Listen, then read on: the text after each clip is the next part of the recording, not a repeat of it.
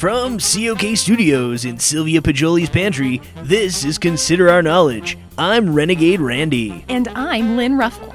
On today's show, we'll consider the two hundred fiftieth episode of Consider Our Knowledge. We'll also consider that most of the C O K team is down with horrible food poisoning, so we're filling in. And we'll consider that here I am, and I'm gonna rock you like a hurricane. Stay with us.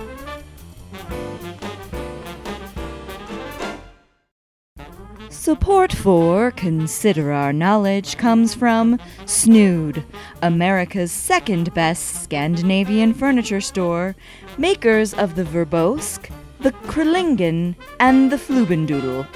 Snood, more expensive than IKEA and harder to put together. And the Corporation for Pubic Broadcasting. That's right, I said pubic, not public. Pubic. Pubes.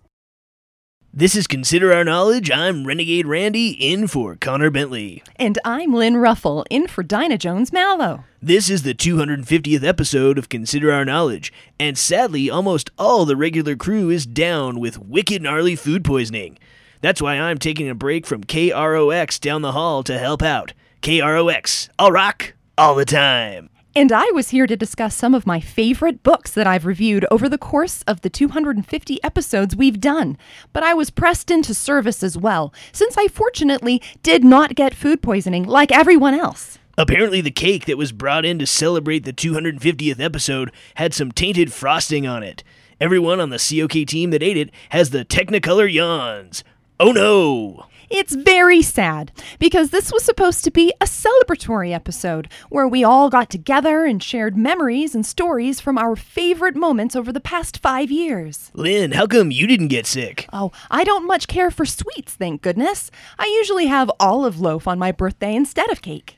They offered me some, but I said, no thank you. I'm on keto right now. Oh, I see. How do you like it? Oh, I'm rocking it. I've been peeing on those strips and I am in full ketosis. Oh, yeah. That's super. Senior correspondent Cordell Nutbrock was supposed to interview a top legal expert on the Senate confirmation hearing of Supreme Court nominee Brett Kavanaugh, but he's... I'm quite all right. Whoa, Cordell, you look terrible. I'll, I'll be fine. I only had two pieces of cake. Jo- joining me now... Via- you can do this, Cordell. Joining me now via Skype is Jeffrey Jonas, who is a legal affairs lecturer at Harvard. Can you tell us... Who, can you tell us a little about what to expect from Kavanaugh's confirmation hearings? Well, it'll be a very partisan fight. Many Democrats are maintaining that due to the ongoing Russian investigation, President Trump should not be allowed to nominate a justice that could fundamentally swing the balance of power on the court. Indeed. I was wondering what else we might, um, uh, expect from the hearings. Unlike Neil Gorsuch, Trump's first nominee, who was confirmed in twenty seventeen, Kavanaugh has emerged amid criminal inquiries into Russian interference and campaign finance violations during the twenty sixteen election. I see, um, ooh, I'm sorry, but I think I need to go to the toilet. Dear God! I'm sorry, what? Uh, uh, uh Cordell is indisposed. That was Jeffrey Jonas, who is a legal affairs lecturer at Harvard. What? I, I haven't even said anything yet. I'm sorry, wrong number.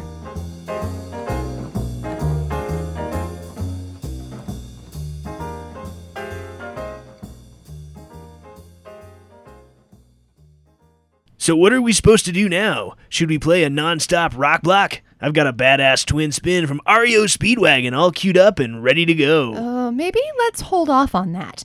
I'm told that we have some messages from some friends of the show that we were supposed to play. Oh, uh, wait, never mind.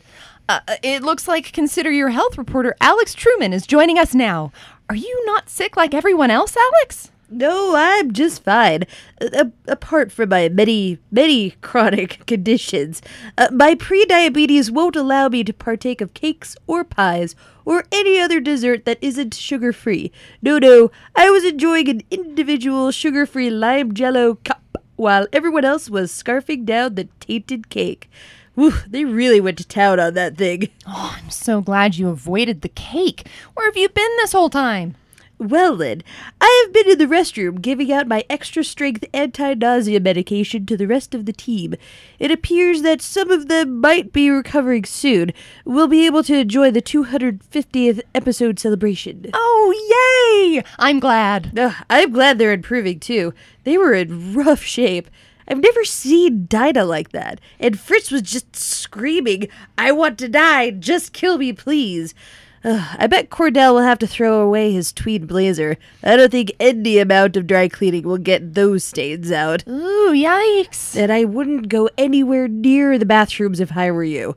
I sprayed some air freshener, but it barely made a dent. It was all I could do ugh, not to let the... Ugh, the stench triggered my very weak gag reflex. Ew. Ugh. You have no idea. It was like Gettysburg in there. Ugh, the horror. Well, it sounds like Trevin might be okay to come and talk on air now. All right. Hi, Lynn. Hi, Randy. Oh, how are you feeling? I feel like I did after my weekend on Fire Island when we made Jaeger bombs and sangria pops. Mm. I don't. I don't even like cake. And I really don't now. That's too bad. Why are you so loud? It's just how I talk. Oh, yeah. Ugh, gross. Trevin, what's one of your favorite C O K memories from the first two hundred fifty episodes? Um, pretty much, oh, God, anything that doesn't... Uh, there was the one time when I didn't feel like I was dying, and that was a good episode. I liked that one. That's my final answer. I'm going to go lie down, I think. Yeah. Um, um, bring me my Mama Mia C D, somebody. Quickly. Dude, sweet. Ooh, Abba, I dig it. Feel better, Trevin. Okay, so what do we do for the rest of the show? Ooh, ooh, I can tell the story of when they removed my appendix for the third time. It just keeps growing back. Oh, oh, we could read from the latest book in my Red Sunset Saga, The Caskets of Passion. I'll be the narrator. Randy, you can play Roderick, a sexy vampire with a dark secret. Oh, and Alex, you can be Hortense, the heroine who wants to be with Roderick, but can't bring herself to be bitten. We can pick up at the start of chapter four. Cool. Roderick was standing by the fireplace, looking lustfully at Hortense, hoping she would understand the longing in his eyes. She played with the amulet around her neck, knowing that she couldn't look him in the eye. Uh, don't, don't look at me like that, Roderick. I know what you're thinking. Oh, yeah? What's that? I didn't know you were a mind reader. Only your mind. By the way, thank you for the amulet. Oh, it was my mother's. It's from the early sixteenth century. It makes me happy that you like things from an earlier time. Like you? Perhaps. He grabbed her by the arm and pulled her in for a kiss.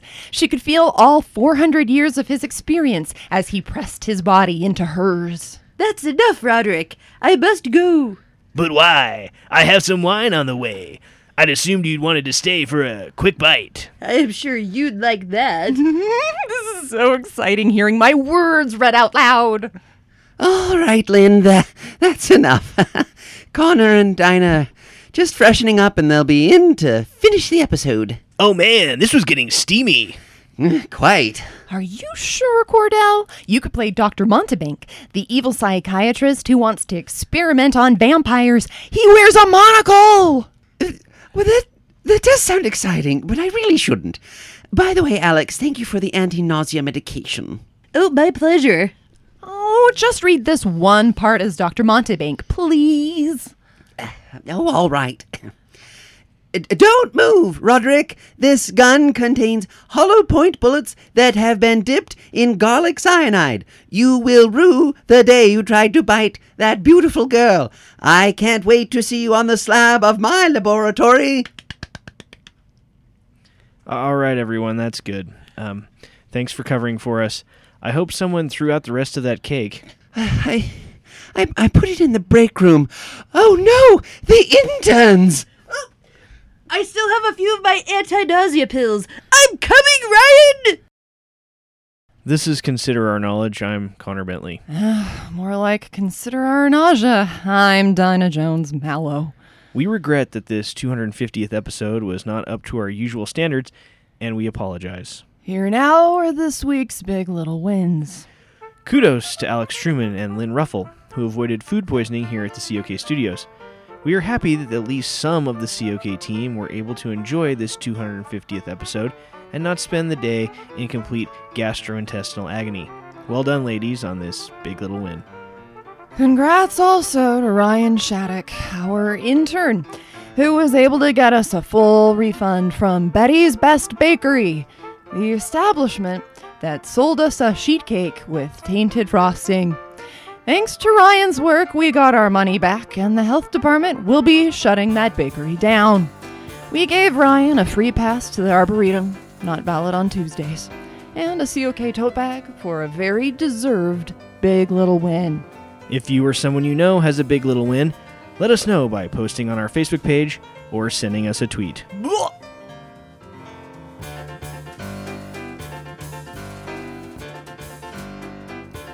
That's all for this special two hundred fiftieth episode of Consider Our Knowledge. If you want more from the best-looking news team in public radio, visit consider our knowledge dot com. You can also like us on Facebook and follow us for breaking news on Twitter at Consider Our Know. The C O K team includes Emily Clausen, Jeremiah Knight, Marion Wetzel, Natalie Thorpe, Hobart Willis, and Spencer Cannon. If you want to download the podcast, you can do it at iTunes or at Stitcher dot com. Thanks so much for listening. I'm... I'm... Oh, oh, I'm Connor Bentley.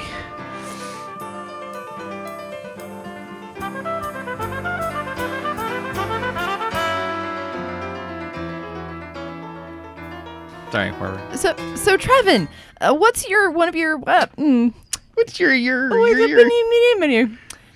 Oh, oh, so, uh, Trevin. Trying to do something and it's not working. Okay. Yes, not Dinah. Mm. Oh. Did a pterodactyl just wander into this studio? Oh, wrong studio. Caw, caw. Oh, my God. Uh, our next... the co-host.